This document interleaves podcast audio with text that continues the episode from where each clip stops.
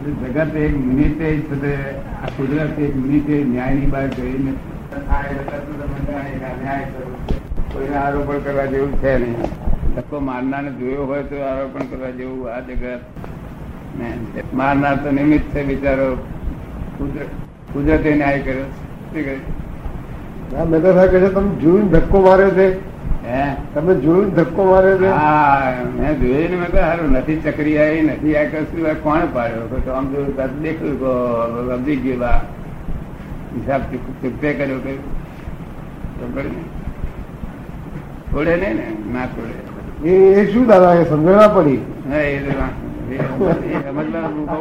ઉતરવા જેવું નહીં મારે. આવું આવું બોલવું એક જગ્યા દિલાસો નથી? કયું બોલવું? આ કોઈનાથી ધક્કો વાગી ગયો પૂર્વનો હિસાબ હશે પૂર્વનો હિસાબ હશે. હા એ બધા દિલાસા માટે વાત કરી છે કે એ દિલાસા એને દિલાસો કે છે લોકો લાભ દિલાસા તરીકે લે છે. અમારે તો દિલાસાની જરૂર જ નહીં. વસ્તુમાં હકીકત છે. હકીકતમાં. હકીકતમાં અને તે નવો તો એ કોઈ નવું પડવાનું એવું છે ને તમે જેમ લોકોને બીજું કઈ નહીં પણ તમે સાદી ભાષા સમજણ પડે તમે જેમ કોઈને ધોલ મારો ને એવું મેં મારેલી છે શું છે?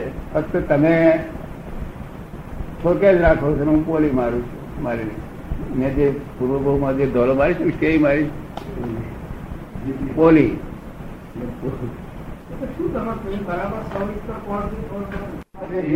છે જવાબ જવાબ ઉપર રકમ ફરી કાઢે.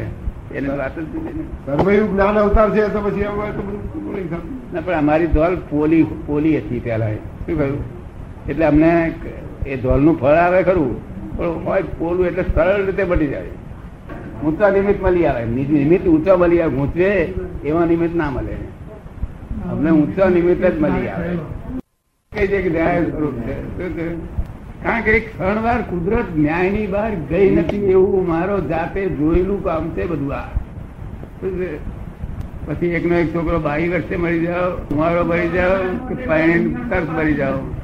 પણ બધું ન્યાય જ છે. હરિરાજ એમ કે છે કે જો આવું તમે કહો છો તો પછી દુનિયામાં કોઈ પાપી જ નથી કે છે. શહેરની જે દેખાય તે જ ભ્રાંતિ. આ પુણ્ય એક ગંદકી છે. આ પાછી એક ગંદકી છે. દેખાય તે જ ભ્રાંતિ છે. અમને નહીં દેખાતું અમને દેખાતું નથી અમને દેખાતું નથી કોઈ દિવસ દેખાતું નથી દ્વંદ્વ બને, દ્વંદ્વથી ગુણો જિંદગી. ને આ આ ન્યાય સ્વરૂપ છે એ જ ભગવાનની હાજરી છે શું કહ્યું સતત ન્યાય સ્વરૂપ છે માટે જે હકીકત બની ગઈ કરેક્ટ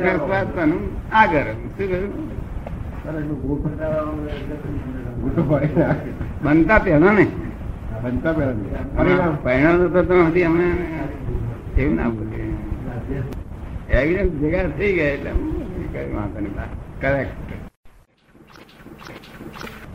આપ પણ કરી શકો આપ પણ જો કોઈ શુદ્ધ ધ્યાનમાં લો ને કરી શકે ભલે ના ભલે સ્વરૂપ ભાન ના હોય તેને કોઈ સવાલ નથી. અહંકાર શુદ્ધ કરી નાખે ને, તો ગમે તેવું શુદ્ધ પરમાણુ થાય. કારણ કે આત્મા છે ને, જ્યાં સુધી આત્મા છે, ત્યાં સુધી હરેક કાર્ય છે. ભ્રાંતિ છે. પણ એ છે તે પ્રકૃતિ, પ્રાકૃતિક રચના છે. કેવી છે? એ પુરુષાર્થ નથી. એ પુરુષાર્થ આપણો પ્રાકૃતિક પુરુષાર્થ છે. કેવો છે? પ્રકૃતિ રચના રચેલો.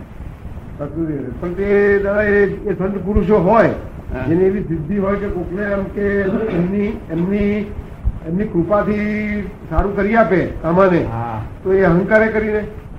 હા એ તો એવું છે ને કે હંમેશા સંત પુરુષો એ બધા જે છે એમનામાં યશ રેખા હોય યશ રેખા યશ રેખા. તે યશ એટલું મોટો હોય હવરા ગજા પ્રમાણે. આ યશ કામ કર્યા કરે છે. શું કરે છે? યશ કામ કરે. યશ. કોઈ નામ અપયશ હોય અને કોઈ નામ યશ હોય તો યશ એટલું બધું કામ કરે છે કે આથડાનું કામ થઈ જાય પેલાનું. તો એને યશ નામ કર્મ કે છે. શું કે છે? યશ નામ કર્મ બીજું કશું તો માણસ કશું કરી શકે એવું તો કશું આ જ્ઞાનીઓથી કશું થતું કશું પણ ઘણા અંશે એવા હોય છે સંતપુરુષો બીજા બીજાનો રોગ હોય તે પોતાની કૃપાથી મટાડી દે છે. એ જ કૃપા એ જ યશ નામ કર્મ. એ જેને છે ને તેને છે બીજા ના હોય. ને? જેને ઉપલબ્ધ થયું હોય હા. અમને એવું તેવું કશું ના હોય. અમને તો ફક્ત એટલું જ. કે ભાઈ બધી રાત બધી પ્રકારો યશ છે માટે તું તારી બોલ્યા કરજે નામ ચાલ તારું થઈ જશે કામ. શું કહ્યું? એટલે થઈ જાય કામ. કરો અમારે એમાં લેવા દેવા નથી યશ નામ કર્મ પૂરેપૂરું છે. મારે કશું ના કર્યું હોય તો યશ અહીં જાય અહીં ઊભા રહે. મારે જોઈતો ના હોય યશ તોય પણ યશ તો જાય. કારણ કે નામ કર્મ બહુ ઊંચું લાયેલો છે. આ બે નામ કર્મ યશ નામ કર્મ બધી જાતના સુડતાલીસ પ્રકારનો નામ કર્મ ઊંચા લઈને આવ્યો. અને લોક પૂજ્ય પણ લઈને આવ્યો? તે અજાણ્યા માણસો ગાડીમાં જો ચાર કલાક પ્રસંગ થઈ ગયો, પૂજ્યતા ઉત્પન્ન થઈ જાય. એ લોક પૂજ્ય પણ કહેવાય. અને એક આ ઊંચું નામ કર્મ કહેવાય. આ વેદનીય કર્મ અમારે હોતું નથી, પણ આવું કોઈ વખત બની જાય. પછી વેદની અમને હો- અસાતા વેદની ના હોય. સાતા વેદની અમને જરૂર નહીં બહુ. તો અસાતા વેદની હોય નહીં તે કોક થોડા આવું ઉત્પન્ન થઈ જાય. અમને અસાતા લાગતી નથી. અસાતા અમને લાગતી નથી. પણ આ જે શરીરને એ થાય છે ને, એટલી અસરતા વેદી તો ખરી ને, જો આપણે પગ ઊંચો નીચો ના થાય, પગ જોયા રહેવું પડે. બંધન તો ખરું ને. મને પોતાને કંઈક બંધન લાગે ને. એ બધું અંગી ચેતના લીધે ને હે અંગી ચેતના લીધે ને એ અંગી ચેતના પણ અંગી ચેતના એ હકીકત સ્વરૂપ કરે ચેતના અંગી ચેતના એટલે શું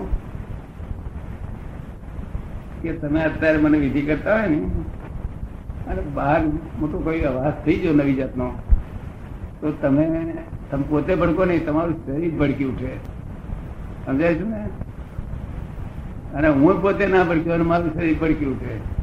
તમને એમ ખબર પડે કે દાદાનું શરીર ભડક્યું. મને ખબર પડે કે તમારું શરીર ભડક્યું એ એમાં પોતે ભડકતો નથી, પોતે નિર્ભય છે. પણ આ શરીરમાં અંગી ચેતના. એ ભય ભય, એ ડિસ્ચાર્જ ભય ભરેલો છે. તે ડિસ્ચાર્જ થાય કે ભય ઉત્પન્ન થયા કરે. ડિસ્ચાર્જ ગયું એ અંગમાં રહેલી ચેતના છે તે છે. એ સાચી ચેતના નથી. એની ચેતના તો મિક્સર સ્વરૂપે છે?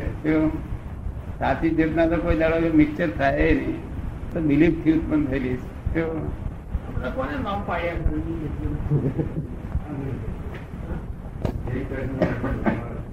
એ જગતમાં કોઈ પણ દોષિત ના દેખાય એ છેલ્લામાં છેલ્લી દ્રષ્ટિ. તો કે છે. તો કે છે કે જગત ચાલે જ નહીં પછી. ના જગત ના નહીં જગત તો એમાં ચાલ્યા જ કરવાનું છે પણ આવી કોકને દ્રષ્ટિ ઉત્પન્ન થાય તો જાણવું કે છેલ્લી દ્રષ્ટિ ઉત્પન્ન થઈ એને. જગત તો આવું દ્રષ્ટિ એને એ તો એને ઉત્પન્ન થાય ને આવી. એમ તો દોષ દેખાયા જ કરે બધા પોતાનો જ ના દેખાય. પોતાનો ના દેખાય પોતાનો ના દેખાય. પોતાનો દોષ ના દેખાય બીજા બધાના દોષ દેખાય. એટલે એનું તો જગત ચાલ્યા કરવાનું છે. પણ કોક જ જે એવો હોય કે જેને જગત નિર્દોષ દેખાય. એ છેલ્લી દ્રષ્ટિ છે.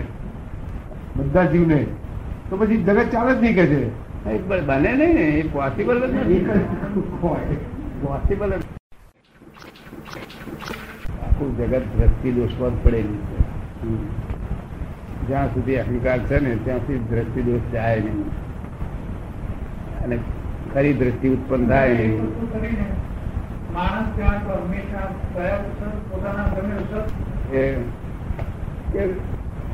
સમ્યક દ્રષ્ટિમાં આવો.